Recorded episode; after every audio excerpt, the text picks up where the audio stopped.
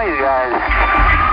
This is who, sir? David Koresh. Mount Carmel Center, we're being shot all up out here. It has been over 36 hours now since federal agents first confronted a heavily armed religious cult near Waco. The cult, actually called or known as the Branch Davidians, is an offshoot of the Seventh day Adventist Church. The marshals moved in in force tonight. We say marshals, we're not really sure what kind of agents they are. We know for sure that they are federal agents of some sort.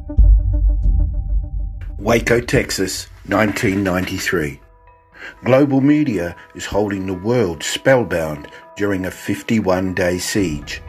They're spinning the tale of a deranged cult leader, David Koresh, and his crazed followers surrounded by armed agents from the FBI and the ATF. The siege culminates in a fiery blaze where the entire compound is burnt to the ground, with 76 men, women, and children perishing on the Texas plains. The media and authorities said Waco was a mass suicide, and the world believed them. What really happened? People know they were not told the whole truth. Shine presents Waco The Inside Story, a podcast series featuring Waco survivor David Thibodeau. My name is Julian Knoll, and along with Andre Rowell, we ask, what have we learned since 1993? Could Waco happen again?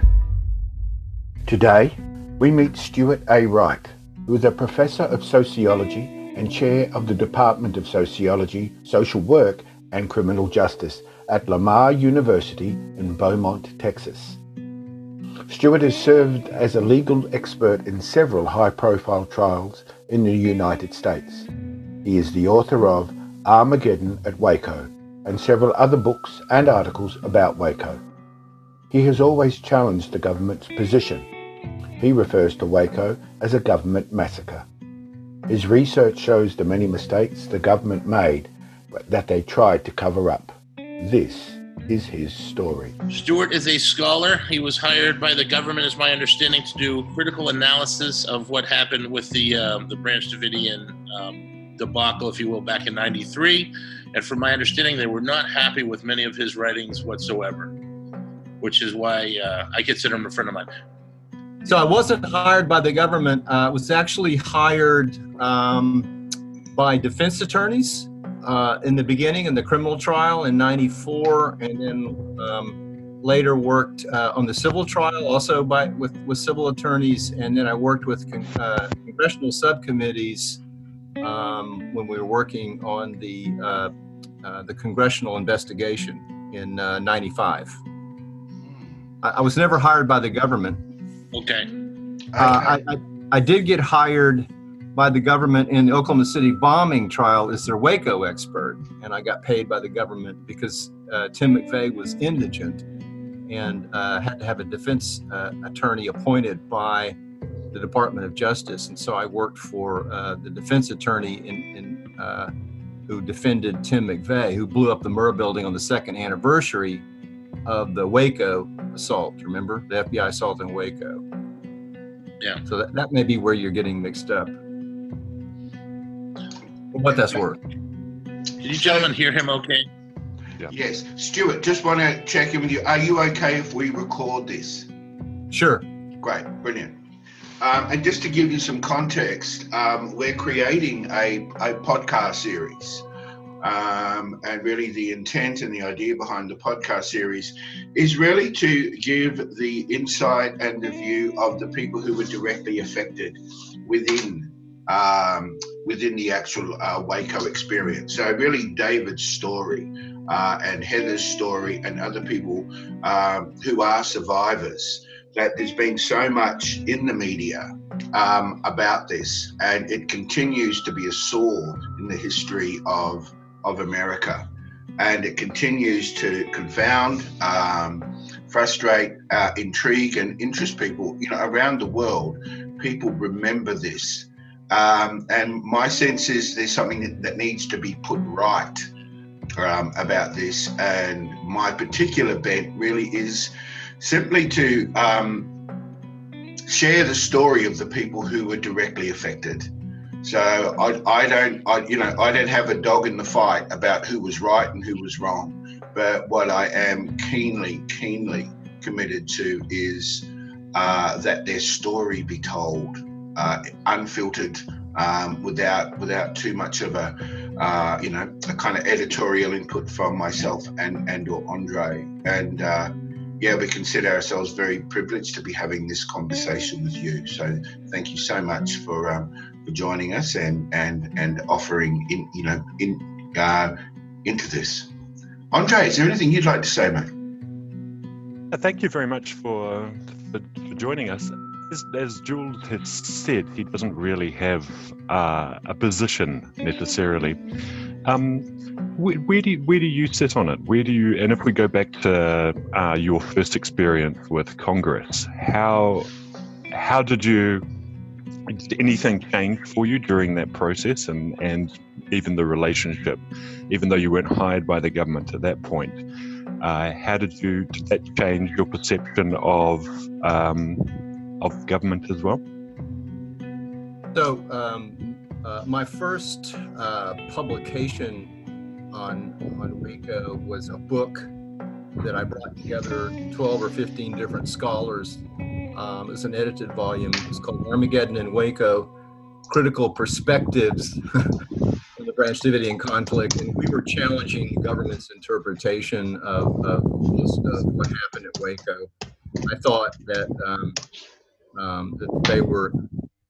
Uh, I thought they made a lot of uh, uh, bad choices and mistakes, and then tried to cover up um, uh, their mistakes. And so uh, was uh, quite a bit of energy focused on trying to set the historical record straight. And I, I would say that in the 20 or 25 years that I've continued to write and publish on Waco, that's that's been my motive is to set the historical record straight. How do you feel like that process is going for you?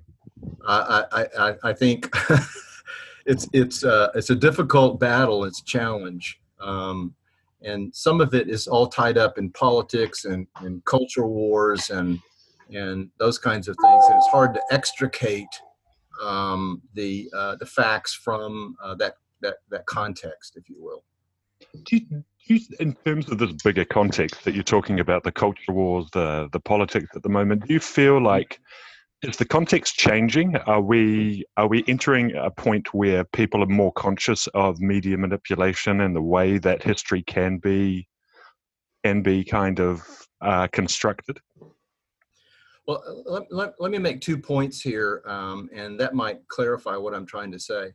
So, um, you know, politically, I'm I'm I'm liberal. I'm uh, left uh, of center uh, politics, um, and yet um, because the uh, the particular uh, administration, um, the Clinton administration that w- was in the White House in power at the time, that initiated um, uh, both the ATF raid and the FBI operation in Waco. Um, I found myself working uh, in the congressional investigations with Republicans right? I've never even voted for a Republican. I'll never, I'll never vote for a Republican. I'll, I'll go to my death bed before I'll vote for a Republican. And yet they were on the right side of this issue, but their motivation was wrong. They were just trying to take down Clinton and and the Clinton administration. That was their main motive. I don't know that they really had. Um, uh, they, they certainly didn't have a pure motive, but I found myself working with Republicans because they were on the right side of the issue maybe for the wrong reasons, but the right side of the issue. So that was a strange experience. Um, um, but uh, that's what I mean when caught up in the culture wars. Um, uh, and so Waco became this um, kind of flag for uh, super conservatives and Republicans in, in here. And um, the Democrats and the liberals um, gravitated towards the other side um, and this sort of anti-cultism. Um, and it was really unfortunate because my whole uh, argument was that it was a civil liberties argument. In fact, the ACLU here, which I've been a lifetime member, was completely silent on Waco. You know, and I kept saying, "Where's the ACLU on this?" Right?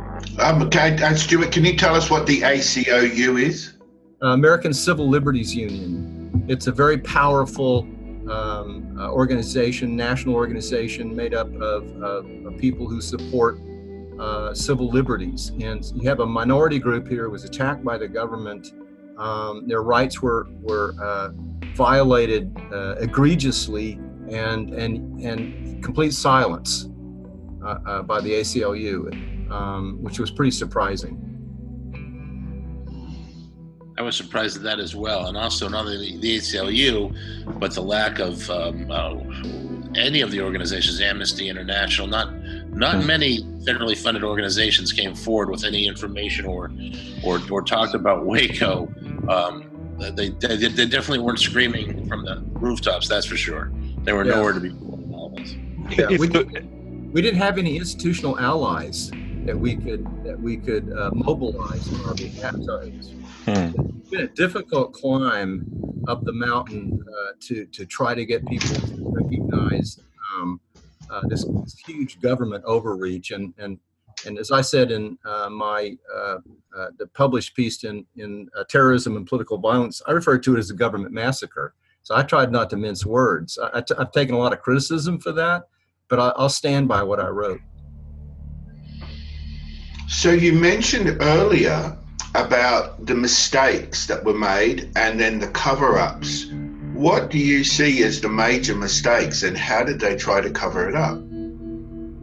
All right, so um, uh, soon after this this whole debacle um, ended, I, uh, I, I spent several months trying to get a hold of, um, of how the FBI hostage rescue team, their counterterrorism unit, conducts crisis negotiations with a, a group in, a, in, the middle of a, a, barricade or standoff like that.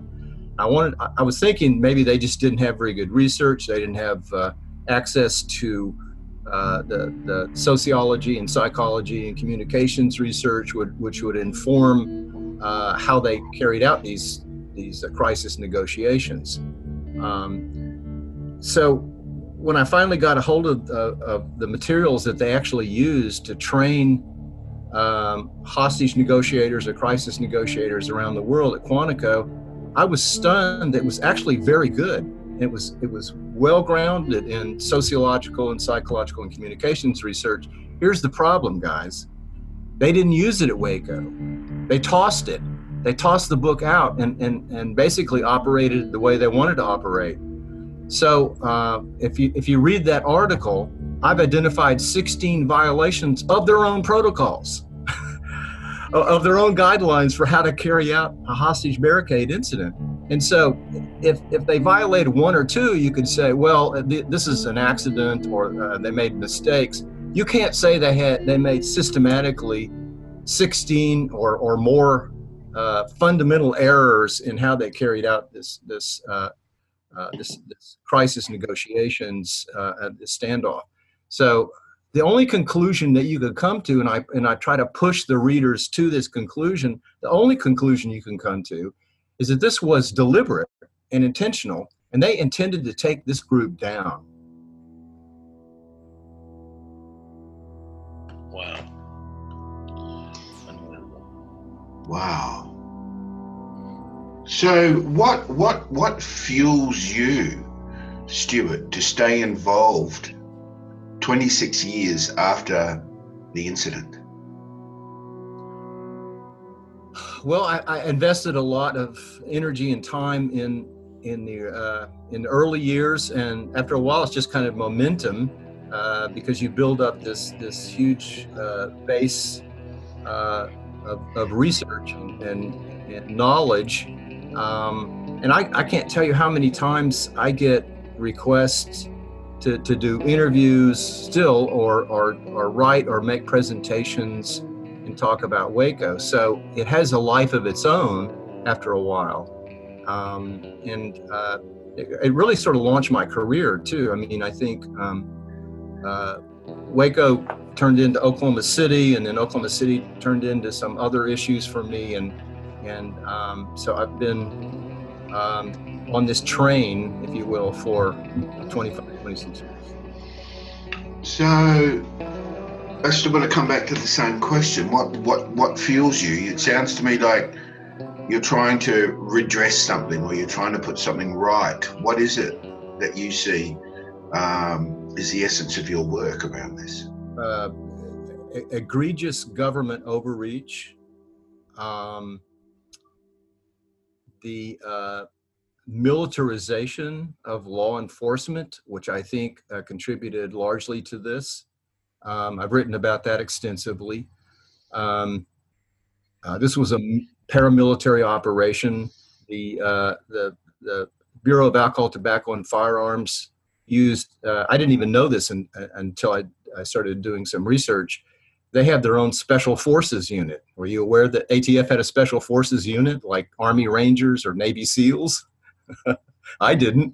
Hmm. Uh, and it turns out they did three days of training at Fort Hood um, um, in uh, close quarters combat before they carried out this uh, uh this raid. Uh, what? Why was that necessary? Right? They uh, we found out later they had an invitation. The special investigator for the ATF had a, a personal invitation from David Koresh to come and investigate and then look at inspect his weapons, his uh, his his guns uh, before the raid, and they turned him down and never t- took up uh, took up his uh, offer. Uh, the first time that um, the Branch Davidians ever saw the ATF was on the morning of um, February 28th when they showed up with 80 armed agents in a full-blown paramilitary raid. Uh, they, they had options. They had other choices. This is all in the congressional record um, the uh, congressional subcommittees eviscerated the ATF for for basically going down this road of insisting on this paramilitary raid when in fact they had other all kinds of other options that were much less dangerous and would have not imperiled the lives of all, what 130 people inside Mount Carmel. It wasn't necessary. It was not necessary. So the same thing happened today. Pardon? Could the same thing happen today? Has anything changed? I, I, I don't know if, if, if they've learned their lesson or not. Um, you know, we started to see some progress after Waco. Um, there was an incident about a year and a half after Waco called the Montana Freemen standoff. Um, and FBI acted completely differently in this. They waited, they were patient. Uh, they didn't show, didn't make a paramilitary showing with tanks. They stuck with negotiations. and that thing lasted 81 days. Um, and the, and the uh, those that were barricaded inside uh, this uh, ranch house um, eventually walked out. No one was harmed. No one was killed. They followed their pro- their own protocols this time, right? Um, and it ended peacefully. And that's the way Waco could have ended had they followed their own protocols. So I was very hopeful at that time. And then after 9 11, it seems like we have had this, we've been going backwards in this reversion to this more paramilitary kind of operations now. And, and what's wrong with that? Well, it should only be used in highly selective instances. And, and what we see is that it's used widely for uh, um, carrying out all kinds of uh, uh, very minor drug raids, for example. You, you don't need a team of, of, of 30 or 40 or 50 uh, armed agents with Kevlar helmets and AR 15s and flak jackets to carry out a, a, a, a drug raid on two people, right? In a, in a house or something. Um, it, it, it's just overreach, egregious overreach, um, and it's not selectively used and it's uh, all the research shows that this kind of policing, paramilitary policing, backfires and creates uh, um, all kinds of civil liberties violations. I mean, this is the kind of thing you'd see in third world countries or banana republics. You wouldn't expect to see it in, in, a, in a, first world, highly developed uh, nation or society. And what do you see as the roots of that behavior? Um, the drug war, going back to the early 1980s, the war on drugs. Um, what we began to see is a um, we have some. We have a law in the United States called the Posse Comitatus Law that was passed after the Civil War that separated the functions of military and, and civilian law enforcement. Civilian law enforcement officers are are trained to uh, um, uh, to, to, keep the peace. They take uh, uh an oath to uphold the Constitution. We have uh, uh, laws like um, um, that, that, that require people require officers to um, to read the rights, uh, read uh, suspected uh, criminals of their rights. They have they have rights. They have a right to a trial by jury. They have a right to a defense attorney. Um, they have a right to the presumption of innocence. They have constitutional rights and guarantees. Not so in war zones, right? Military are trained to kill. Military have different kind of training. And so, what we begin to see in the 1980s is the Reagan administration started to break down this separation and started to, to recruit and integrate military with civilian law enforcement in the name of fighting the drug war. And you have increasing uh, military uh, civilian law enforcement integration throughout the decade of the 1980s and then in the early 1990s. By the time we get to Waco, you have almost uh, complete uh, uh, integration.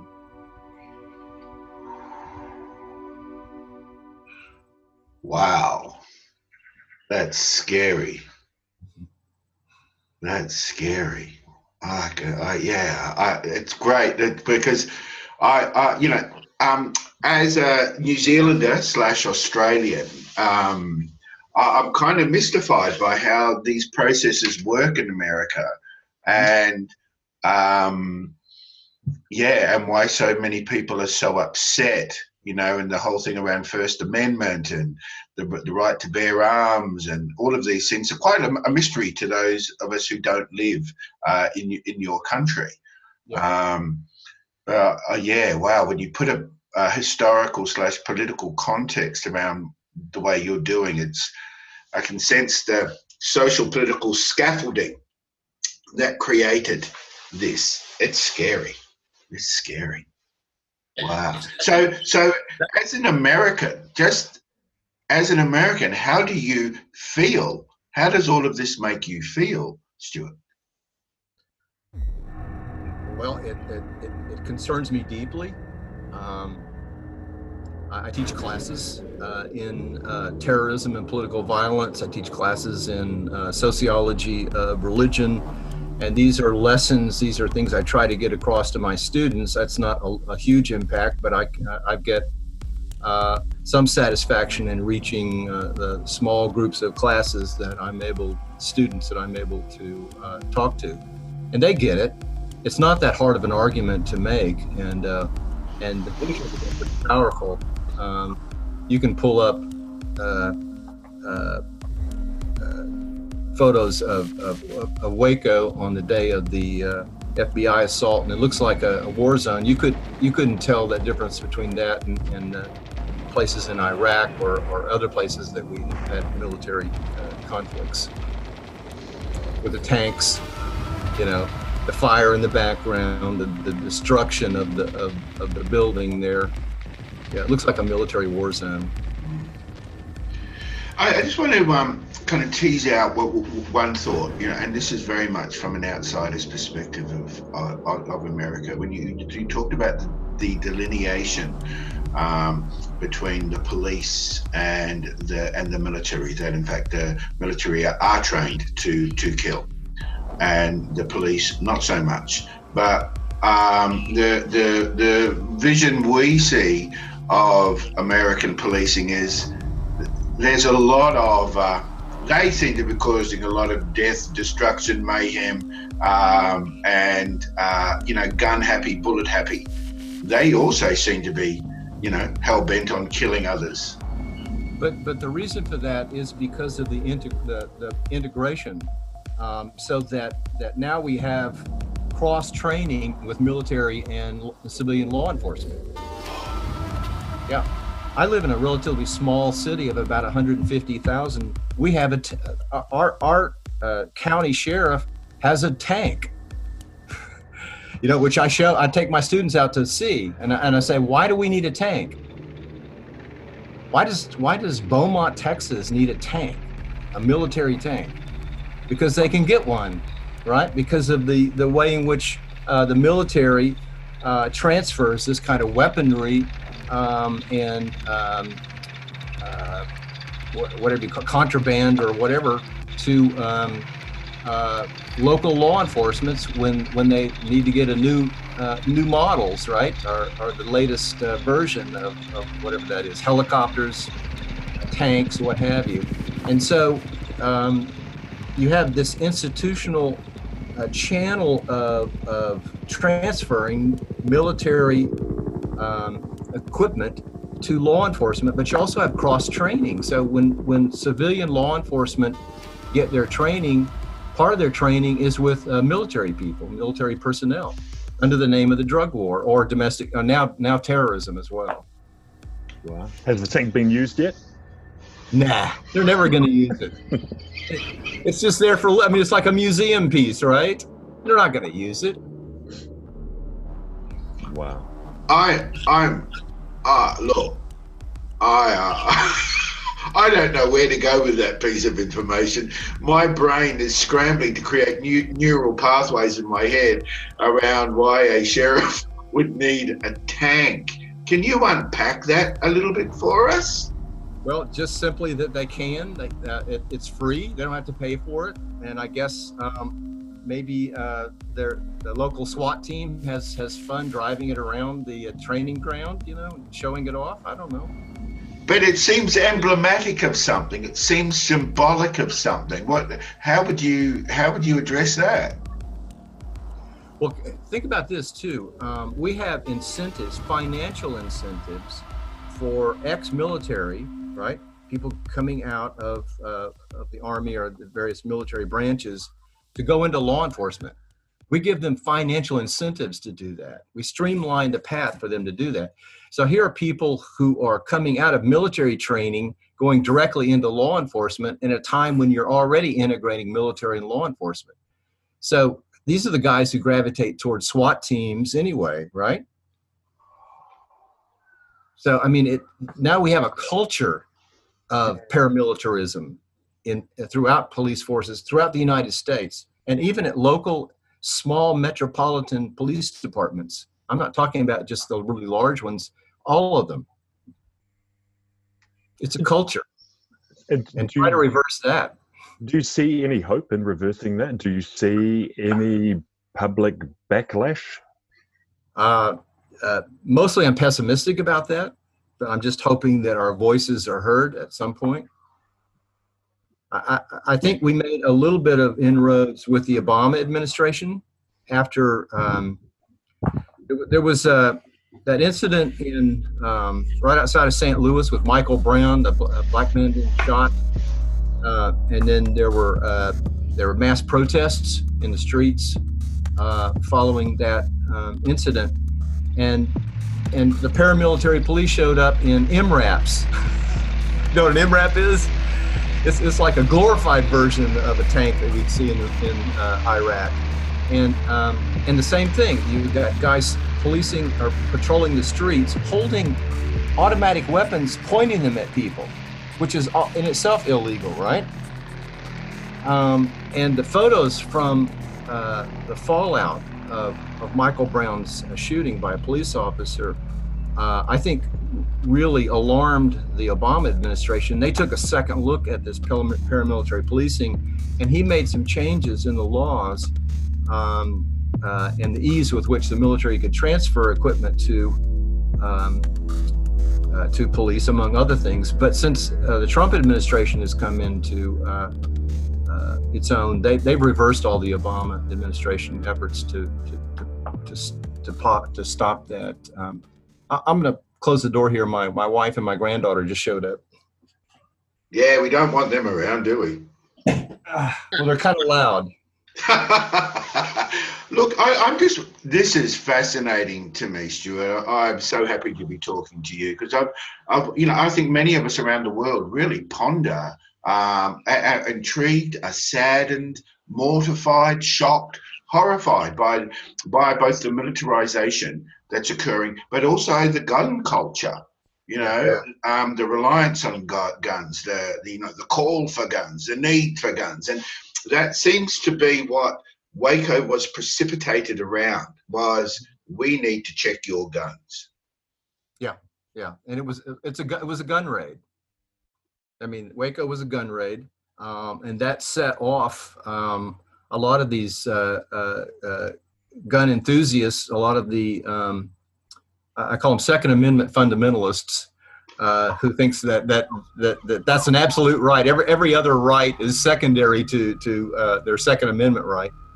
Um, but there's a little bit of history there too, and I write about that in my book, uh, Patriots, Politics, and the Oklahoma City Bombing. Uh, what we found out was that leading up to the uh, raid on Waco, that the ATF had carried out um, something like th- over 300 gun raids in a period of a year leading up to Waco, right?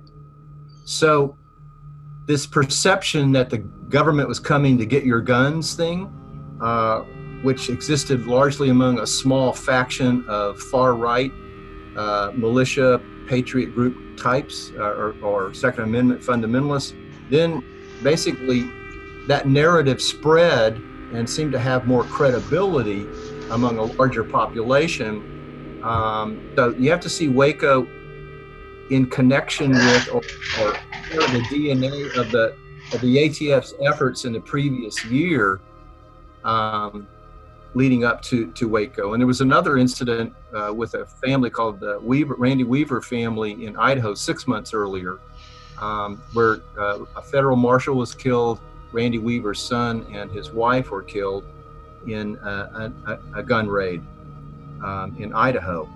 And so uh, these these these 300 raids leading up to the Weaver incident, you had no deaths, but you had property violations. I think you had civil rights, civil liberties violations, and then you get the Weaver incident, and then six months later, with three deaths, and then you in Waco you get what 86 people dying. So it looks like an escalation. You could build a narrative or construct a narrative that, that there's an escalating uh, uh, effort by the government to come and get your guns. And, and, that, that message seemed to resonate among a much larger population in the United States. If we go back, uh, you mentioned before about being caught up in this and this kind of political uh, playoff as well. So you had the Republicans there using it as an opportunity. Do you imagine if the Republicans were in power at that point, whether there would have been a Waco siege situation, whether there would have been the same circumstances around it? Is it a bigger government kind of infrastructural thing? Hmm. That's a great hypothetical. I don't. I've never even thought about it that way. David, you have any thoughts about that? Eddie does. I personally don't. I don't think they would have. I don't think that guns are a big issue when Republicans are in power. We see that with school shootings. Yep. When Republicans are in power, um, everything you can have a school shooting in this country, and it really sits unnoticed. And, and Florida would be a prime example of that. Even with students rallying to their own cause, saying, "What are you guys going to do?" Absolutely nothing was done, and it fell on deaf ears. So, but the Republican Party of today is different than the Republican Party of the past. Uh, me, That's for sure. I, I, can think of one example. Um, the, the only thing. The, the, reason that the ATF ramped up their uh, their gun interdiction in the early 1990s was because George H.W. Bush, who was uh, president at the time, was reacting to a, um, a, a spat of, of mass shootings. I don't know if you guys are old enough to remember this, but there was a, a guy went into a, a Luby's cafeteria in East Texas with a automatic or semi-automatic weapon, mowed down a bunch of people. There was an incident in a McDonald's restaurant in California. There was another incident with a post office. We got the term going postal from the guy, the disgruntled postal uh, uh, uh, worker who went in and after he was fired and mowed down a bunch of his former employers and employees and colleagues. And so it was George H.W. Bush who had his director of ATF look into these, what he called these um, um, uh, kind of military grade weapons. And it was it was under the Bush administration where they outlawed something or banned something like 40 different uh, military grade weapons at the time, including Uzis and uh, AK-47s. So that was pre that was before Clinton was in office. So that Republican Party was a little different, I think. So could it have happened under uh, a Republican administration, like let's say if Bush had been reelected? Possibly, yeah, yeah. And the NRA wasn't catching the kind of heat that it is now, too. The NRA was a far bigger lobby. I think it's still a big lobby, obviously, but the NRA is catching more heat now than I think ever in the history of this country. That's for sure. Don't, yeah, and NRA was was uh, at least in the 1980s, up until the, the end of the 80s, they were largely a, a group of recreational hunters, and it was um, these Second Amendment fundamentalists started to take over the NRA and, and transformed the the the organization almost entirely. So that now, uh, and, and ever since then, the the, uh, the more militant faction of, of, of the gun owners has, has dominated the NRA. I, I, just want to change. change I just want to change tack uh, for a moment here, um, and talk a little bit, Stuart, uh, around the role of the media in all of this. What what role do you feel they played? Well, they played a very important role, um, but they they they were also manipu- heavily manipulated by um, by the FBI's press briefings, and and that set the tone for how Waco was covered after that. I I. I, I heard a lot of one of the things I did in my research was um, I started keeping and collecting um, all of the articles that uh, that were coming out of the Houston Chronicle, the Houston Post, and the Dallas Morning News. And then I had friends of mine um, keep uh, copies of the New York Times and the Washington Post. And, I, and, I, photocopied all those articles and put them in a um, copy, a book. Uh, it looks like a telephone directory. I still have that, by the way. So I could go back and read how how this was covered in in in the media and going back and and rereading all that um, you know say six months later or eight months later i realized what bad coverage what what bad journalism this was but a lot of it was being fed to them by the fbi who was who had more of an interest in uh, in manipulating the situation. I mean they were engaged in a disinformation campaign. Why? Why were the FBI doing that? Well, in the beginning, I think during the 51 day standoff, it was to ma- manipulate the situation, hopefully to uh, um, in their favor and to upset and disturb the people inside because they believed that if they could they could break off people from uh, Koresh, uh, the group would would fragment and and fall apart and this whole standoff or uh, uh barricade operation would would dissipate. Um, uh, and they were getting advice from they were listening to the wrong people by the way. They were listening to uh, uh, anti-cult uh, experts uh, like rick ross and others. Um, and then once this thing was uh, ended badly it was to cover their ass. Yeah. Um, it, it, it was to say well we couldn't have done anything differently. And that's one of the reasons i put the book together was to say, yeah, this could have turned out differently, and this is how it. This is the people they should have talked to. These are the experts that would have given them more reliable, credible advice, and this is how it should have ended, right? I have another. Sorry, I have another hypothetical. Uh, if if it was if we if we were facing the situation today and we had the we had the media environment that we had where we've had uh, you know, a, a, good decade of digital disruption, of uh, uh, mainstream media being eroded by um, a whole lot of smaller players, and you've got, um, you know, access for people to share live streaming and that kind of thing. So, you, so potentially you've got a whole lot of footage from inside. You've got a whole lot of other uh, uh, media involved. Would we? Would there still be the same potential for that manipulation? Are we kidding ourselves when we think that we you know, we have the truth at our at our hands now. I, I think it would be more politicized. Um, I, I think you, you've got clearly um, um, divided a divided country uh, with media outlets supporting these these different factions, and so how that would come out, I don't know, but it would. It, I don't think that you get um, a master narrative. I think you would get competing narratives, and, and I don't know how this uh, would play out. It would be interesting.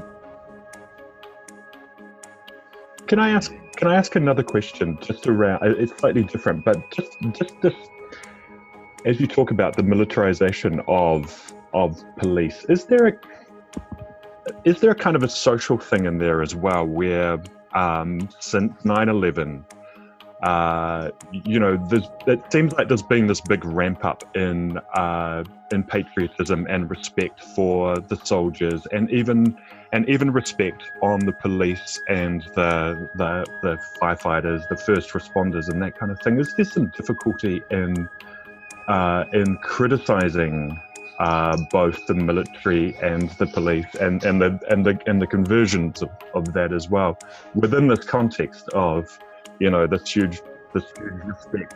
Are you are you being are you unpatriotic if you criticize? Yeah, yeah. That's very insightful. Uh, uh, the short answer is yes.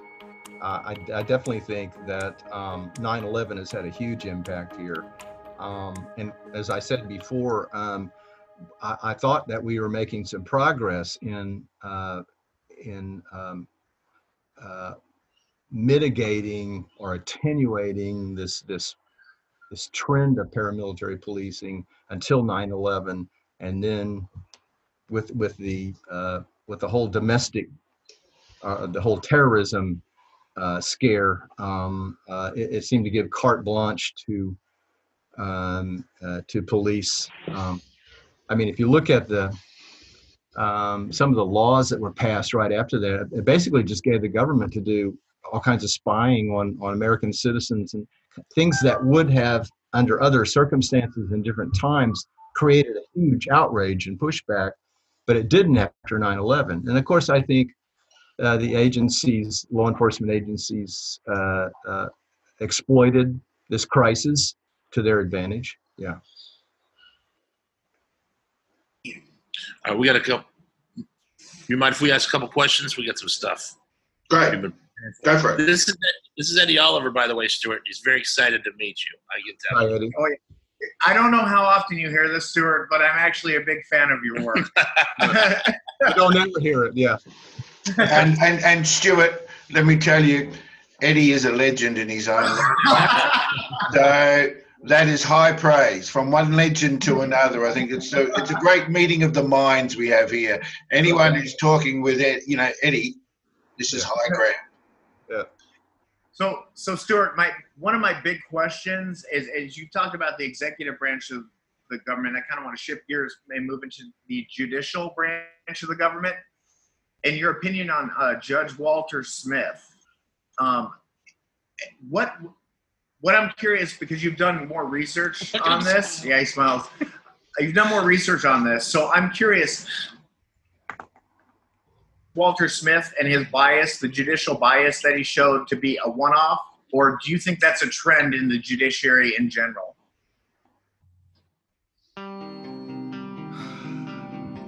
No, I think judges are very different. Um, um, some of them are, are, are extraordinary. Um, uh, they're, they're, scholars. They're, they're, they bend over backwards to be fair. Um, so there's quite a bit of diversity or variety uh, in judges, and, and, and I think lawyers know this. You know, they'll they'll file a case in a certain court to, to, to be sure that it goes before a certain um, a certain judge. In fact, uh, there's a term for this. It's called venue shopping, right? Uh, with regard to Walter Smith, I, I, had heard before I ever uh, saw him in action was referred to as the hanging judge. So I knew we were in trouble um, uh, and I was, uh, I attended the uh, civil uh, case. I, I, was in Waco for the whole time uh, during that civil trial when the the survivors and the, their family members brought a wrongful death suit against um, the government. And um, I sat in that courtroom and watched Walter Smith, and I knew we were in trouble after a couple of days. Um, I'll give you one example in particular. Um, um Clive Doyle was called to testify uh, in um, in the trial, and when the government's uh, uh, attorney got up to question him, uh, it, it, it was vicious. It was really vicious, and he he even attacked Clive's religion, which I thought was was uh, out of bounds. Um, and uh, one of the defense attorneys objected, and Walter Smith uh, um, basically shut him down and allowed the, the government attorney to uh, continue attacking his religion. And then afterwards, uh, during the break, I was standing in the aisle there, um, not far from that same uh, government um, attorney. And Smith walked up to him during the break, patted him on the back, and congratulated him for that line of questioning. Incredible bias, incredible bias. And if, if you read the the the, uh, the paper that I wrote on um, uh, the evidentiary hearings uh, and the, the, evidence that, that I thought um, biased uh, the case uh, in favor of the government that, and some of the rulings that Walter Smith made, um, you can probably uh, ascertain where I where I stand on on, on the, credibility, the fairness of that trial. Funny you say that, Stuart, because I actually did read that paper, and so I'm also kind of curious. Is a little bit of a follow up question when the uh, when the judge made those rulings and and the Davidians ended up going to prison, like basically when he reinstated, you know, they were found not guilty of conspiracy to commit murder. They were found not guilty of murder. And then he basically misused the weapons violation to reinstate not guilty verdicts, which when you're found not guilty and they still put you in prison is about as unfair as it can possibly ever get going to trial. But I, am curious, what what were your thoughts on the appellate court process leading up to it being unanimously overturned by the Supreme Court? You still have those lower courts that affirm that judge's decision. What are your thoughts on that? Well, no, I think uh, um, the uh, was it the Fifth Circuit in in, in uh, New Orleans? Is it the fifth? Okay, uh, the Fifth Circuit actually did reverse him uh, which was surprising because the Fifth Circuit has a reputation for being the most conservative uh, court in the entire country. Um, and then it went to the Supreme Court, and uh, that's my recollection. Uh, now, am, am I wrong on that, or am I uh, misremembering it? I, I thought the Fifth Circuit overturned a few of the charges, and then, but ultimately, the weapons one that put them in in in prison was ultimately unanimously overturned by the Supreme Court, if I remember correctly you may be right, Eddie, because um, it's been a few years since I went back and read that. I wrote it 20 years ago, so um, or something somewhere in that neighborhood. Um, I may be misremembering it. Yeah, but the, the Fifth Circuit uh, has has a, a wide uh, reputation for being super super conservative. So if they lined up with uh, Judge Smith, that wouldn't be surprising at all. Yeah. I got a question killing me. um, okay, there's a couple things I want to talk about. I don't even know if these guys know we're going to go here, but we're going to go here. And I just read something in one of your papers about Bill Johnson, which fascinated me because Bill Johnson's the guy me. And I found out it was because I had long hair, which I think is one of the most ridiculous things I've ever heard in my life. That I wasn't indicted because I looked like a hippie, and he figured a jury wouldn't want to indict a peace loving hippie freak. Swear to God, Bill Johnson told me this. He told me this at a cocktail party. I, I met him like 10, 15 years out. It was the weirdest night of my life. Yeah. So, my question I was just reading your thing about Bill Johnson and him finding out about the pyrotechnic devices and having to go up the chain of command and skipping right to Janet Reno because no one wanted to give that information. What, what can you tell us about that? Specifically, meaning the pyrotechnic devices found in the building that was denied for six years by the FBI. All right. So, so your question is, uh, what exactly? Bill's uh, role in that, or or just the fact that they I'm personally it? curious about that. I don't know if it's, if it's. I'm personally very curious about that. I don't know if it's right for the podcast or not. But the pyrotechnic devices is what I want to get to. What do we know about it? What did you find out about it? What's you know what's weird about the whole thing to you? All right, so um, th- there was a lot of talk afterwards, uh, and you, you remember seeing the videos that were put together um, in that uh, film, Waco's Rules of Engagement, that suggested that um, that, that the government were not only firing at you, at uh, you guys um, trying to come out um, in the back of that building, but also that they may have set uh, set fire to the building themselves. And so uh, there was a lot of questions about pyrotechnics and whether what kinds of, um, of um, rounds that were being used uh, that were being fired into Waco, uh, and, some of those um, that were being uh, fired into to uh, the building that that dreadful day um, uh, could be could have set started a fire, and so uh, that was denied. And uh, when defense attorneys over the years have tried to to that um, uh, that storage locker, they were denied. And um, it wasn't until Bill Johnson somehow, without getting a, a proper approval or something, allowed some of the attorneys to go in and look and find those things. And he ended up getting fired for that. Remember? I do remember. Yeah. You told me that directly. yeah. Um, yeah. just a small question. He's the one that made the decision. That's it. Who, who's Bill Johnson, and, and and and what role did he play in all of this? He was, he was assistant, assistant district attorney. attorney. Yeah. And what does that mean? He was he a had, prosecutor. Well, he, he had jurisdiction over that um, um, uh, over the federal uh, district there in, in Texas. Right. Waco. Got it. Thank you. Hey, Stuart. One other uh, one other question I have. Don't go off track, though. No, I'm staying on track. Hey, Stuart. One other question I have. I, I'm wondering what are your thoughts on uh, Agent Ballesteros and his reversal of the testimony? Like he initially said the ATF fired first, and then kind of backtracked, and then still no, no, no. It was the Davidians that fired. I'm, I'm wondering what what are your thoughts on that? I imagine he was looking at his pension and uh, and and whether he was going to continue to have a job or not.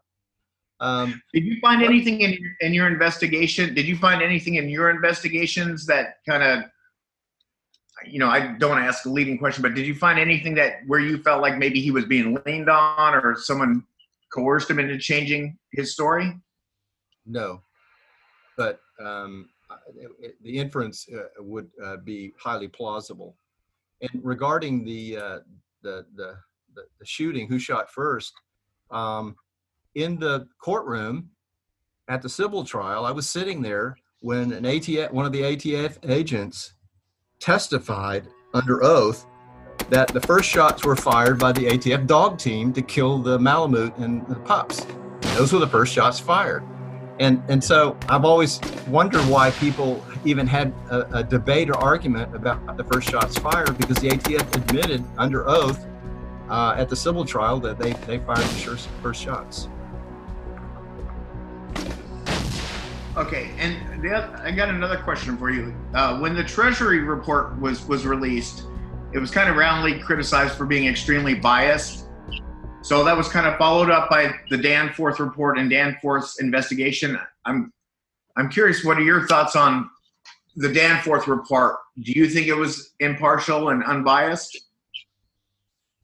Uh, no, and I, have I've actually written about that, but I didn't uh, I didn't publish that paper. Um, that paper ended up on uh, Massimo Introvigne's uh, CESNUR website. Are you familiar with that? We will be I as will soon be. as we get off this call. yep. Yeah. Yeah. Uh, CESNUR is C E S N U R Okay.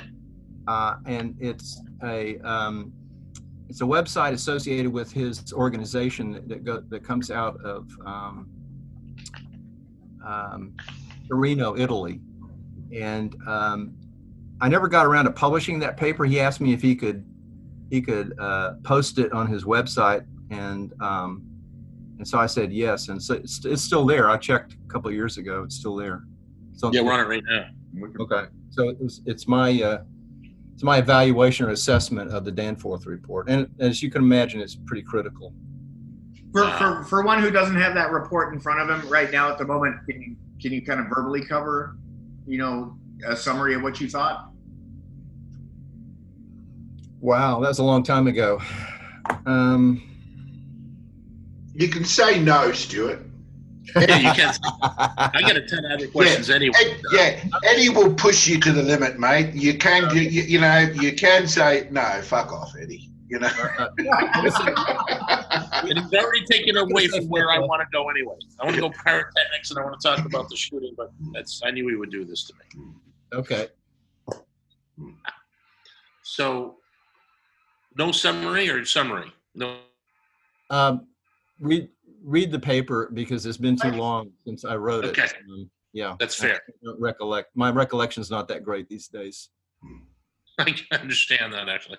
All right, so we talked about the pyrotechnics. I got a really important question, but before that, I have another important question, and I want to know about what you think about the flare tape and the flare footage because you did mention the rules of engagement. I recently rewatched um, the, the sequel, Waco: A New Revelation, and I got to say, I, it's incredibly powerful watching these documentaries the flare tape has bothered me because it fits in with, with certain autopsy reports where people had bullet wounds on their head and their chest. It fits in with the fact that only nine people that survived came out of the front and the side of the building. How come there wasn't a mass exodus out the back of that building? So I'm Right. convinced that people were shot trying to escape. I just am. I just I'm convinced of it. I've seen the evidence. I don't see how the flare tape can be sunlight reflections like the government says because it is a thermal imagery tape. Right. It wouldn't make sense for it to be sunlight reflections. So, so, so look, look. That for changes the, for, for, for the people, for the people who were listening. Can you just give us a bit of detail about what the f- because no one knows what the fuck you're talking about. So, what is the flare tape? We'll go Stuart. Uh, FLIR is forward-looking infrared uh, camera using a uh, infrared camera, and it Radiation. There's looking it picks up it picks up different signals, thermal signals, and um, the the Danforth report tried to discount the uh, images on the uh, FLIR tape that appeared to show that government agents were firing uh, their weapons at Branch Davidians who were coming out of the back of that building. And they dismissed it, saying those were just reflections of sunlight. But in fact, uh, infrared doesn't pick up sunlight. Um, it, it, the, the technology, it's a, it's a misstatement or misunderstanding of the technology, is what David's saying. And that was part of my criticism now that I think about it uh, when I wrote up the Danforth re- uh, assessment of the Danforth report. And I, I agree with David. I think they were firing at, at people. So can you can you can you can you can you enlarge? I mean, that's a really critical piece of information. Can you just enlarge a little bit on that? Can you, uh, you know, either David and or you, David, talk about the you know the sequel to that documentary and the importance of that and what the implications of that are? Because this is a very critical piece of information for people to hear. Well, it, it's it, it was existentially dangerous for the FBI to concede anything on that point. So they had to go to great lengths to uh, cover that up. Um, and I'll, I'll, take a lot of criticism for saying that, but I, um, you know, it's consistent with my analysis of of, of the uh, violations, egregious violations of their own protocols um, and I'm convinced that um, that the agents there wanted to take this group down. So uh, if you attach or add on um, these uh, uh, this evidence of, of uh, the government agents firing at Branch Davidians in, the back of the building to all the other things that they did, the 16 other violations of of uh, uh, hostage abu- ho- hostage negotiation protocols. I don't think it's that really surprising. It would be kind of a logical extension of those things. You know, there there's a culture in police too. I mean, going back uh, quite a, long ways that um, that the rules of engagement sometimes are suspended uh, when when a when a suspected uh, uh, criminal kills a police officer. It's sort of like you, you cross the, the blue line there, and so all the rules are off, and and and the effort by the uh, by the police is to take this guy out. You know, forget the the uh, his constitutional rights or forget the rules of fair play. You take down one of our guys, we're taking you out. And I think there was some mentality of that in Waco because they, they kept talking about the so called murder of ATF agents. Even though the jury found uh, that the Branch Davidians were innocent of murder and conspiracy to murder charges, to this day, ATF agents and FBI agents will refer to the murder of the ATF agents by uh, Branch Davidians. And that's why I refer to what they did the murder of the six people, my friends that died on the inside of the building, two of them killed by helicopters.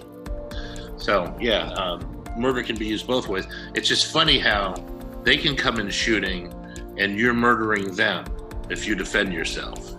Mm-hmm. And uh, that, that's simply how they look at it, period, end of story, even if that's not the case. So I guess it's important that we find out what the case is because to me, if they shot people trying to exit the building, it changes everything about Waco. I think it is that important because they're saying that number one, they claim the FBI did not fire a shot into that building during the course of the entire 51 day siege. That's a lie. And it's not. It's also not a mass suicide if you're being shot trying to escape a building. So it changes everything the infrared. And the fact that they've denied it and called it sunlight reflections when a 14 year old kid who's been hunting with his dad can look at that flare tape and say, that's, that's automatic weapons fire right there. It's pretty cut and dry to me. And the fact that the system has still protected itself throughout all that evidence, it really does blow my mind. I think it's a, it's a stunning achievement on their part. The fact that every person in America doesn't know about that flare tape and and is interested in it. Well, they buried the evidence for years, and that helped, you know, and so it doesn't emerge until what the, the year the um, what year 2000 when the when the trial was civil trial arose. Uh, so part of it is people move on. It's in the past, so the interest uh, level uh, uh declines, and so that's a strategy in and of itself, right? Bury it, people will forget about it, you know, the news cycle moves on to something else. Um, um, and it's it, it's a, an effective strategy when they run into something like this where they they uh, committed some egregious uh, um, violations. In the White House, they call that "throw it out with the trash." They'll release something like that on a Friday after all the journalists have gone home. So therefore, on Monday, there's new issues over the weekend, and it's never focused on whatever it is they want. Speaking of speaking of egregious actions by the government, this will, yeah, this will dovetail in there.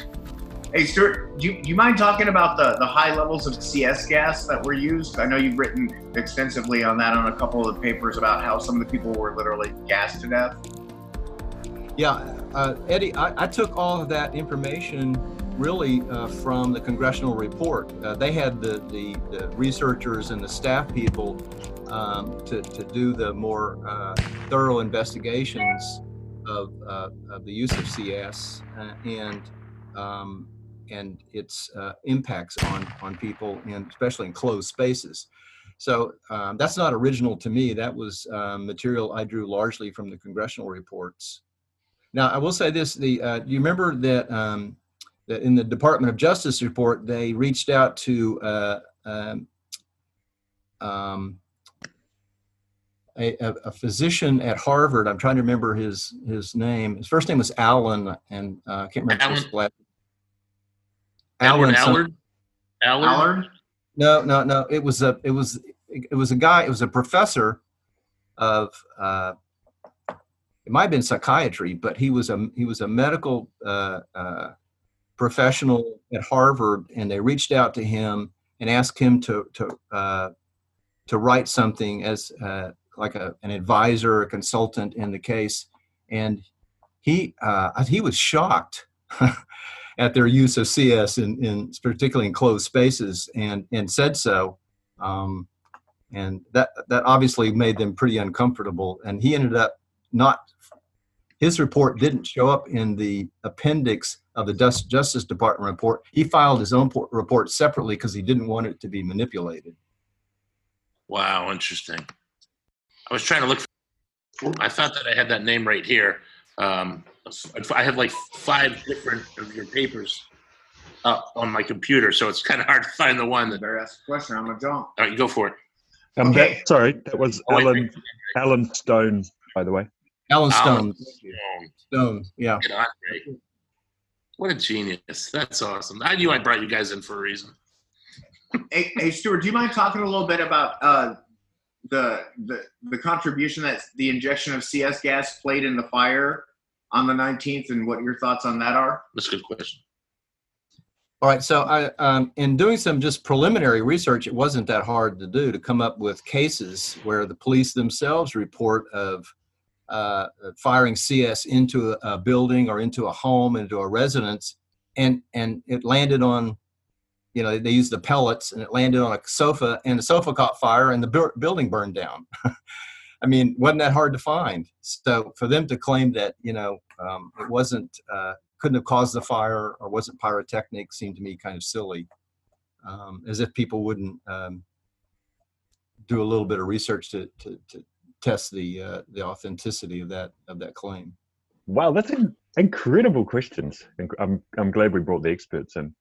Um, I, I just want to get I want to get a little bit personal for a moment. I mean, your your body of work is prolific. Um, you are you're reaching so many people and um, uh, and, and I think you're doing a lot to, to reframe history. Can I can I ask how you how it's affected you personally? Like when you when you when you were around uh, this and you're uh, you're researching this and you're rewriting uh, elements of this, but when you're starting to look at things like even seeing Clive Doyle getting you know torn apart in front of Congress, so when you when you start looking at the flare tape and the CS gas, how does that start to shape you personally when you've got, you know, your your grand your grandchildren in the next room? How is there? What's the personal link for you? Does it does it? What's your what's your hope for the future for your grandchildren, shaped up shaped around this? Um, well, I uh, it, it, it's terribly disturbing emotionally for me um, to, to spend a lot of time in, in this uh, in this work. So I have to take breaks from it just to keep from being swallowed by it. Um, uh, I, I, think the same could be said for I've got a couple of colleagues like Kathy Wessinger who, who, who probably would say the same thing. Um, I I'm, I'm not that hopeful about the future. I'm actually quite cynical about the future, and um, so I, I, have to be careful what I tell my granddaughter.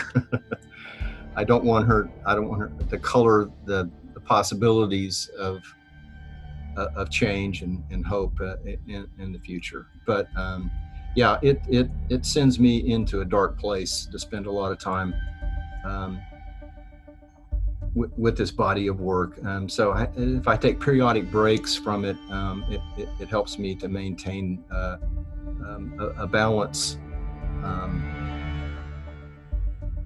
I, guess that's the only way I know to respond. I've got a four-year-old daughter, and and I think sometimes I'm cynical also about the future. Can you give me some advice in terms of how I might prepare her and you know, so even some tools along the way?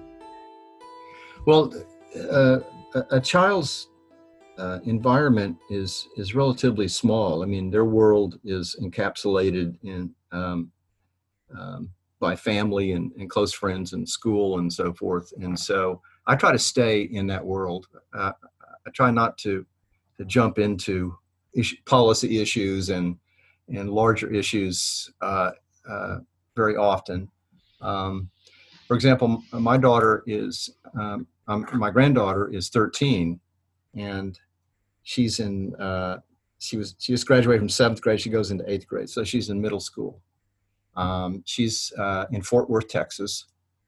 Um, she knows my politics and she knows my daughter's politics and and, and mine are, are pretty much similar. And um, so uh, when she goes to school and, and just repeats things that she's heard from me, um, um, or even some of my colleagues, I, I, in the summertime, she spends a lot of time up in the department in my office talking to my uh, colleagues, and, and we're all kind of on the same political wavelength. Um, so it's highly critical of, say, a Trump administration and Trump policies. And when she uh, even mentioned something like that at her school, uh, most of her friends have very conservative Republican parents, and and uh, she's been ostracized. She's been alienated, uh, kind of a pariah for for e- even saying anything critical of uh, of the Trump administration. So we've learned uh, to try to keep the politics in the family uh, and be dis- be discreet about where we where we talk about our our our, our political leanings, uh, uh, particularly with her. Do you see any glimmers of hope? You know, um, it, I, guess this will kind of cancel it out. But we we're, we're recently going through a process where the uh, the shooter for the Christchurch uh, mosque attacks is going on trial. Um, and on the same day that that happened, uh, we had uh, teenage teenagers uh, protesting in marching in the streets in our, in our major cities around the inaction uh, of our government for climate change, and that was part of a global initiative where where uh, school kids were were coming out. I mean, is there is there hope within that that there will be uh, a new generation of change coming through that will wash out some of um, some of what's been going on potentially? yeah, the future is is that generation, and um, I, I, marched with uh, with uh, college students and some high school students uh, last spring on the second anniversary of the Parkland shootings, and um, it, you know, you, you you do garner some hope. Um, they do have energy, and and and they're hopeful, and you don't want to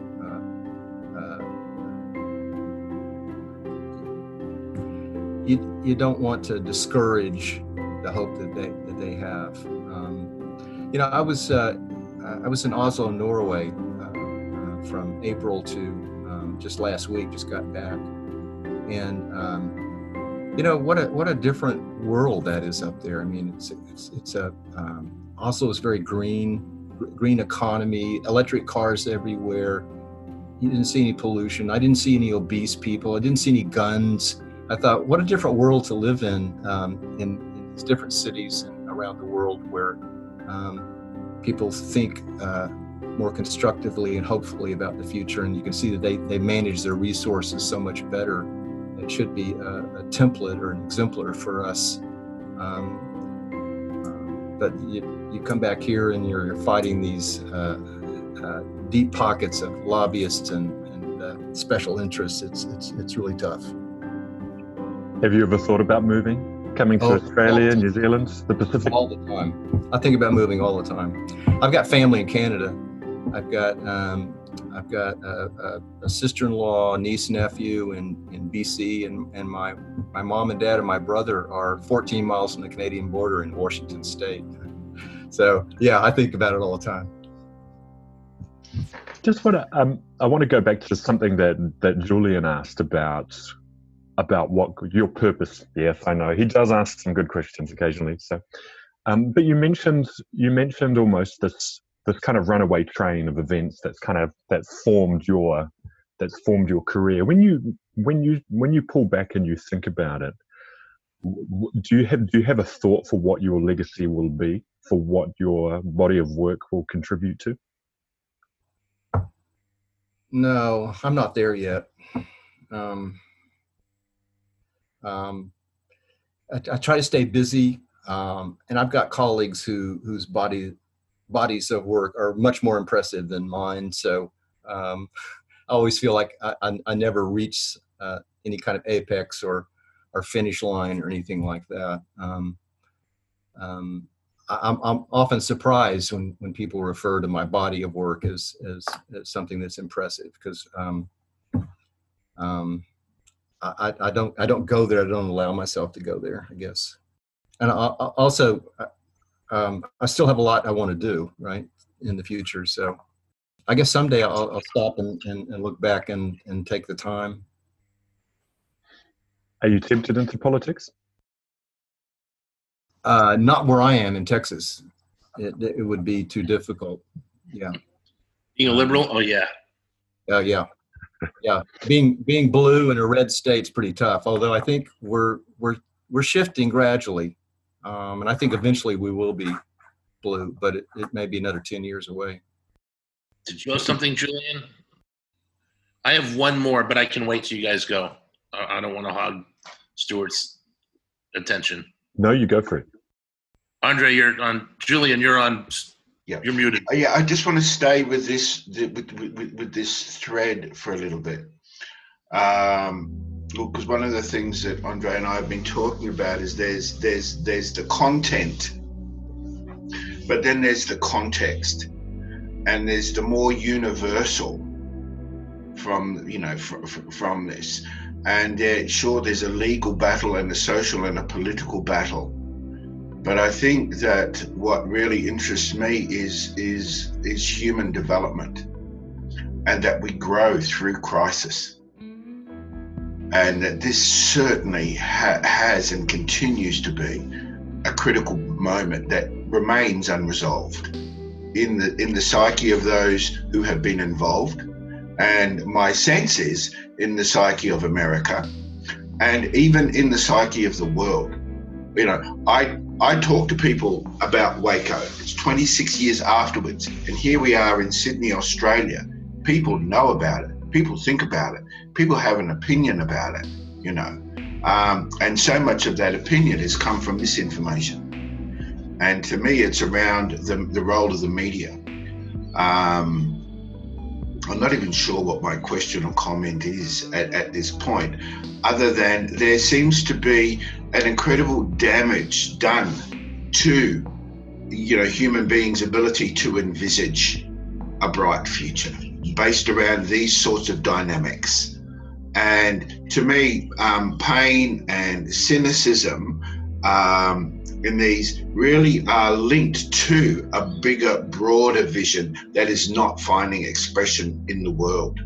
So, Stuart, I'm wondering what what is the vision that that really fuels you, that sits behind this?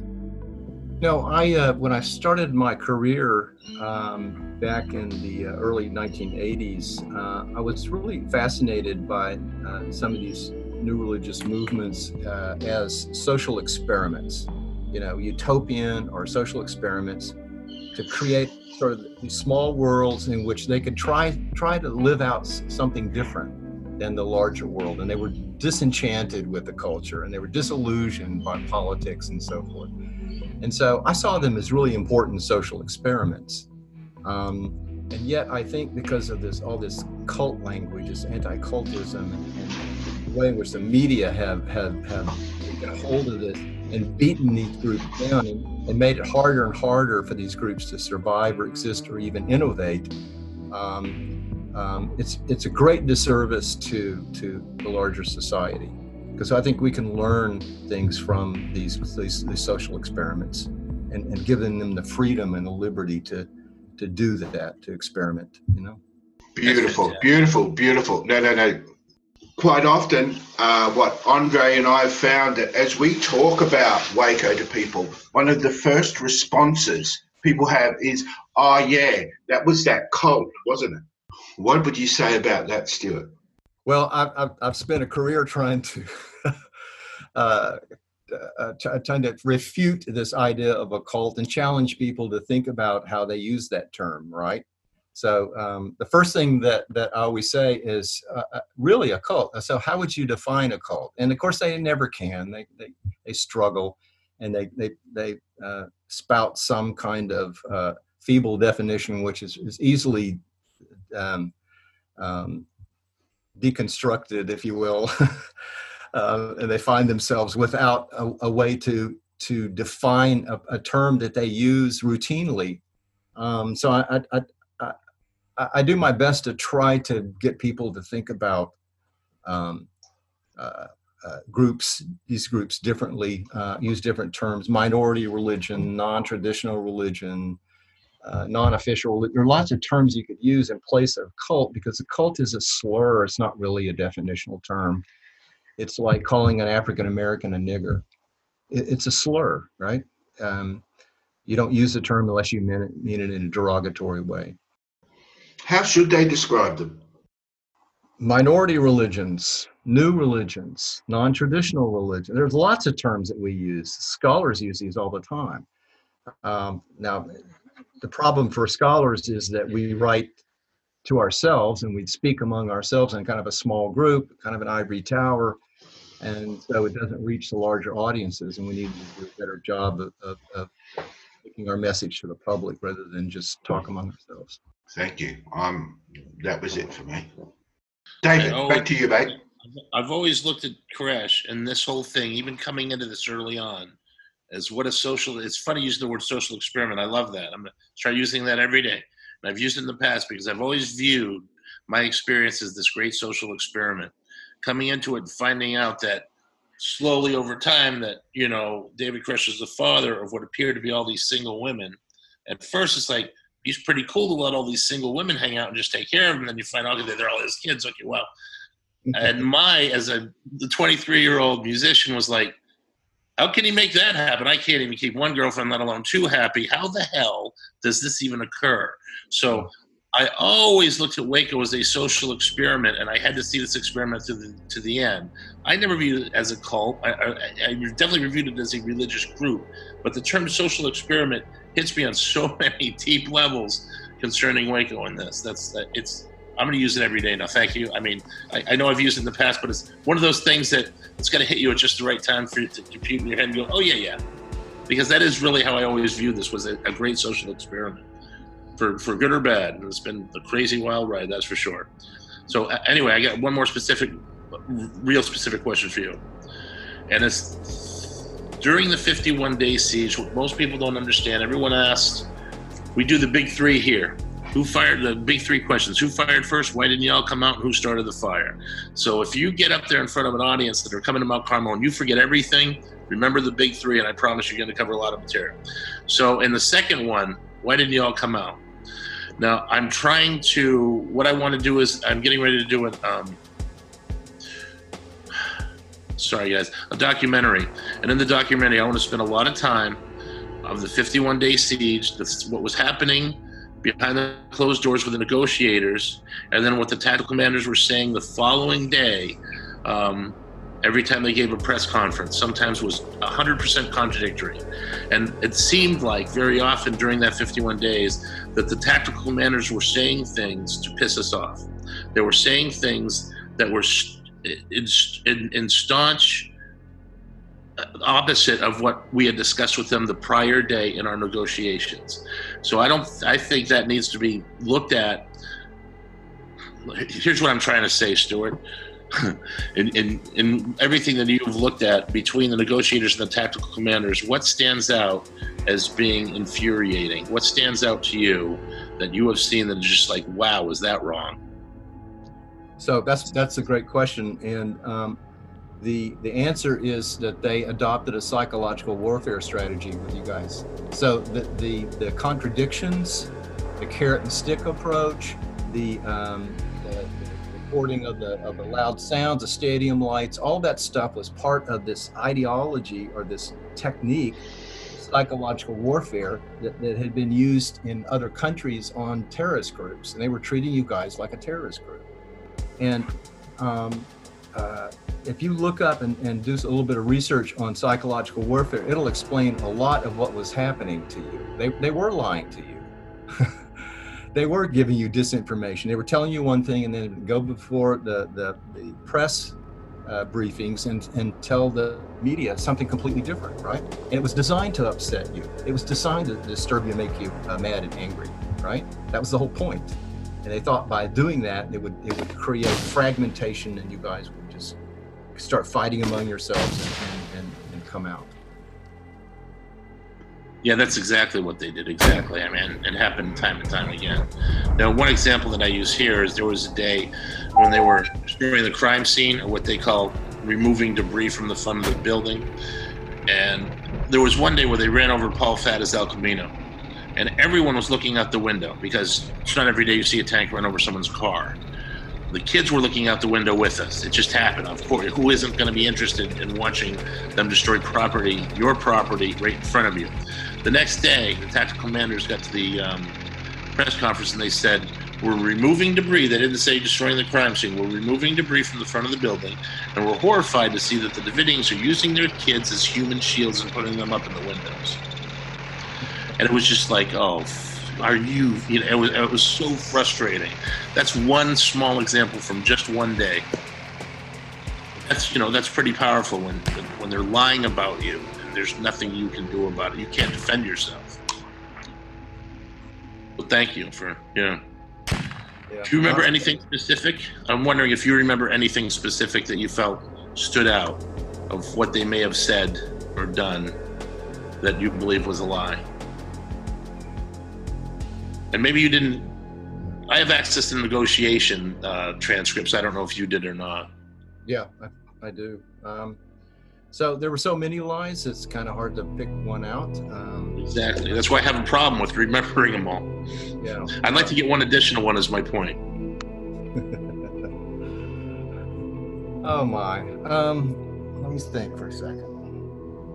Well, I, I uh, when when the children were sent out, not David's children, but the other kids that came out, um, they, they immediately started reporting how abused these kids were, and they were talking about um, um, all kinds of, of crazy, crazy. You know, um, that I, I, find it hard to believe that these kids would have had that kind of story to tell about their own parents or about um, about their experiences inside. So, but you can retell a child's story, or you can spin it in such a way as make it sound uh, dark and nefarious.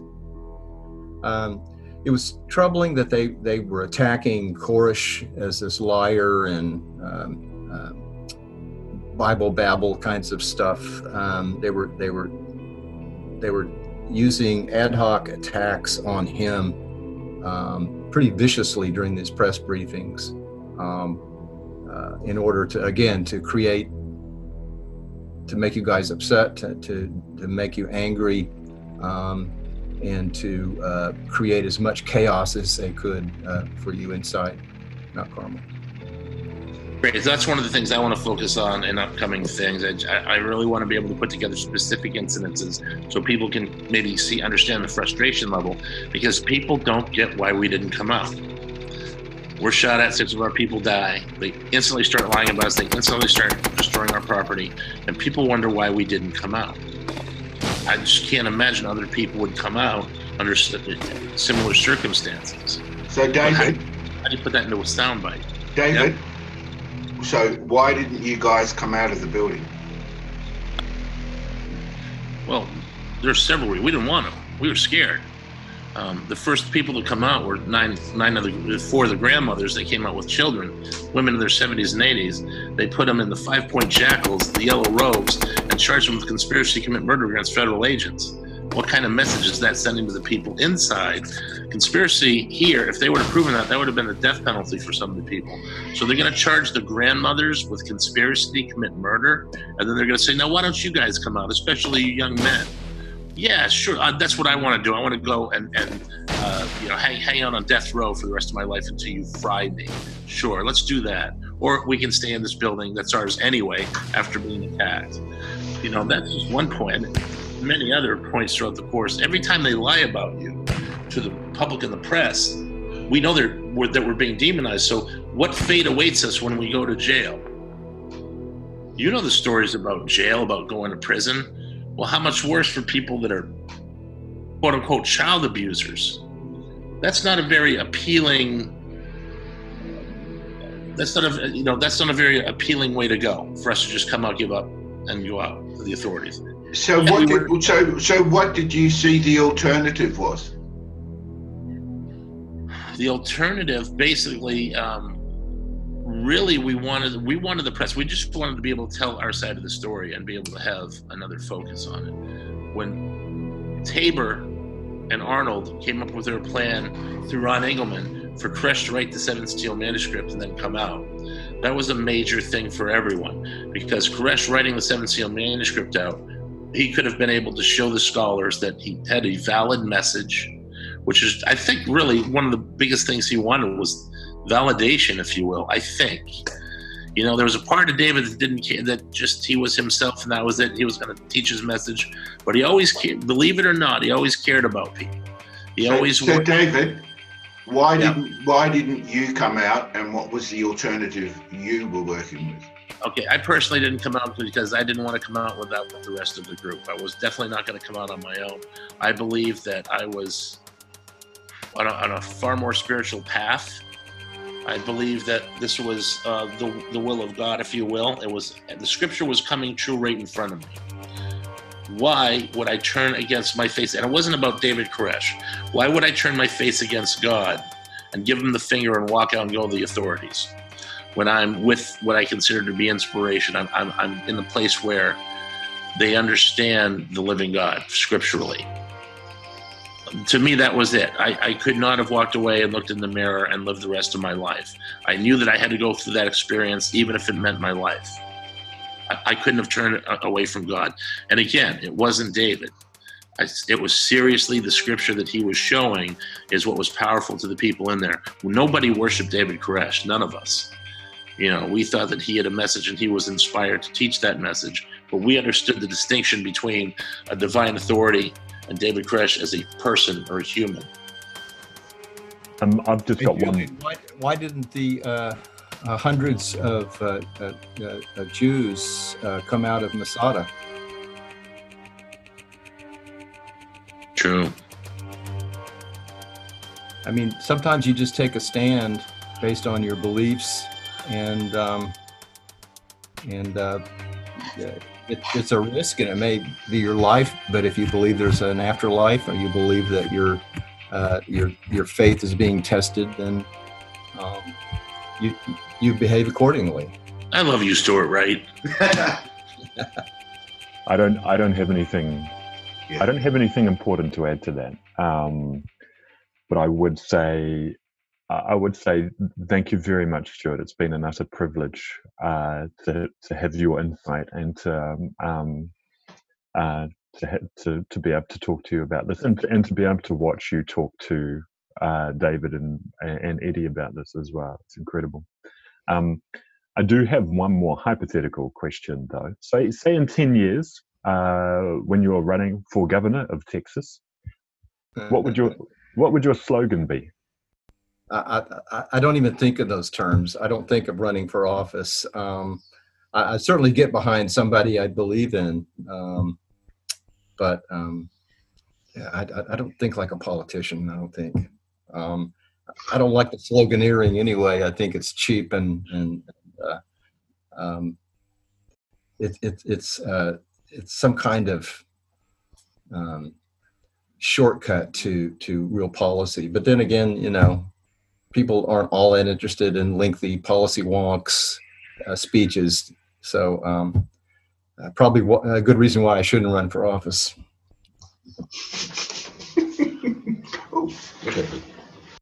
And I'm not very good at lying. Yeah, I think the cam- I think the campaign's going to be in trouble. I think we need to do some work around. Okay. Hey, Stuart, I have one last question for you. you. You didn't really answer my question on the Danforth report, so this is where you get to redeem yourself. Really? That's How would you compare and contrast what happened to Waco with what happened in Jonestown as a sociologist and through your investigation? Um, so I think uh, I think Jonestown was a uh, a mass suicide slash homicides. I think that, that evidence is pretty clear that um, you know Jim Jones had this ritual of uh, uh, with the Kool Aid that they went through this ritual a number of times, not knowing whether the Kool Aid was actually poisoned or not. Um, um, they were prepared to to take their lives uh, in this kind of radical uh, expression of their of their faith. Um, I don't see, uh, and I've argued against the idea that that uh, that Waco was a suicide, mass suicide. I don't think it was a mass suicide. I mean, I think once the once the Davidians were cornered in uh, the kitchen area and the tanks were on top of them and they were experiencing the heat of, of some of those flames, we had uh, certainly evidence of, of, people taking gunshots. Um, and that was more kind of a mercy killing or um, you know, to, to, relieve themselves of the of the, uh, the, horrible heat that they must have been experiencing. Or you had other people who were simply comatose from all the CS gas they've been breathing. Um, but I, I don't generally define, um, and, and there's not an, a consensus on this. I have some very uh, close colleagues that I respect who, who, who disagree with me on this, but uh, I don't I don't see it as a, a mass suicide. Waco, that is. One follow up, and then I'm good. Um, we're interviewing Kathy Wessinger next week, which I'm very excited about. A colleague of yours, obviously, yeah. you know very well. and I guess my question is, what do you feel as a colleague of hers? Should I ask her, or should we talk to her about? Well, uh, some- following up on what I just said, um, um, ask her about um, uh, the uh, mass suicide because I think she leans more towards uh, um, the, the, fact that uh, it may have been a mass suicide. Not until uh, you guys were backed into a corner, but but um, and provoked by uh, by the government. But I think she leans more that direction than I do. There's a difference between the way we have uh, concluded our uh, our studies. What do you think her most important work has been? Oh, she's got a whole body of work. It's very important. And um, you know, she's doing some of these uh, interviews that she's recorded and posted up to YouTube as well. Have you seen some of them? Yeah, yeah, they're phenomenal. Yeah, yes. And she did the oral histories with uh, with Bonnie and with Clive um, and and Sheila. So we have those. Uh, that those are forever documented. I think that's really important that she did that.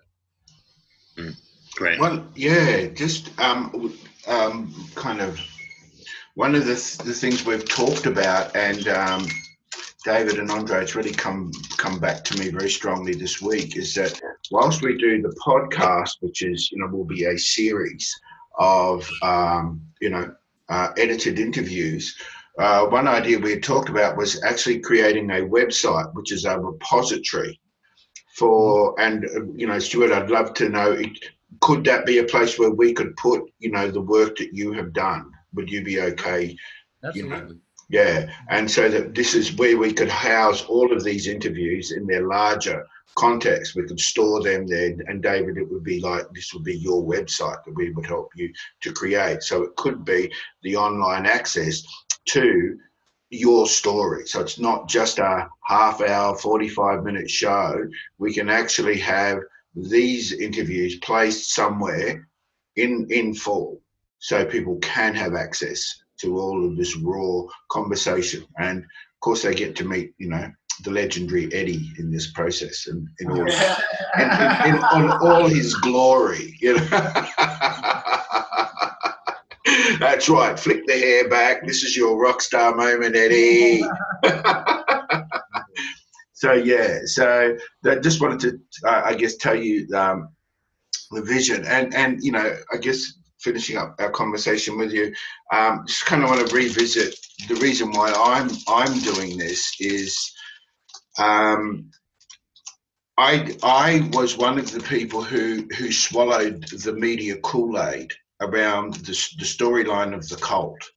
I for 25 years, uh, 25 and a half years, believed what the media said that they're a bunch of nutbag crazed Christians seduced by this uh, figure, David Koresh. And it wasn't until I saw the um, the TV series Waco, which talked about the ATF and the FBI and the fine, you know, the clash between them and how the FBI controlled the media narrative, that I went, fuck, I have really gone hook, line, and sinker. And that is so counter to my personal beliefs and which is why I, I reached out to david. I had i tracked him down on facebook. I just wanted to offer him a personal apology. Uh, one for for believing what i believed and then two just human to human to say I am so powerfully moved by what's happened to you. And then one thing led to another, and that's really what led to us, oh, you know, Andre and I and David creating this podcast, and then this project, which I think is kind of expanding to create a container for, you know, this is what really happened, you know, right through the mouths of the people who were directly involved, not through the media or, you know, the mediator of, of, of a, um, uh, you know, of a media which has its own agenda. Let's let's go to the real stories because my my big concern is the role of media in today's world and how the world can be turned uh, based on who's telling the story. So yeah, and I, I like Andre. I want to really thank you, Stuart, not just for today, but everything you've done around this. You know, and and and your commitment as a fellow human being to the telling of the truth, uh, and to be willing to peel back, you know, the layers to get to the essence of this. And and I see the, the difficulty that it has caused you, the pain that you carry um, around, so you haven't spoken about it. Um, you know, I can feel it, and just want to acknowledge you for your courage and your commitment to to this because I know it means a tremendous amount to David and to the survivors of Waco and all of us who seek a sense of justice. You know, um, even if it's purely internal, and affirmation as fellow humans that this should not happen, and it has. And how do we? How do we move on? Well, thank you for your effort too to, to, to put this together and uh, to get this uh, in front of uh, more people uh, to influence their thinking or, or, force them to rethink what they think they know. Mm. Yeah, thank you. Thank you. So hopefully, well, our paths will cross again in, in this project. I have a funny feeling they will. I have a sense that we're going to invite a few of you to come on to like almost like a panel discussion, and so we'll uh, keep you um, kind of alert uh, to that. And uh, yeah, thank you so much for your time today, and uh, in, in, enjoy your yeah. Wonderful, okay. Thank you so much. Right. So appreciate that. And, thank you. Thank you. Bye, guys. See you next week.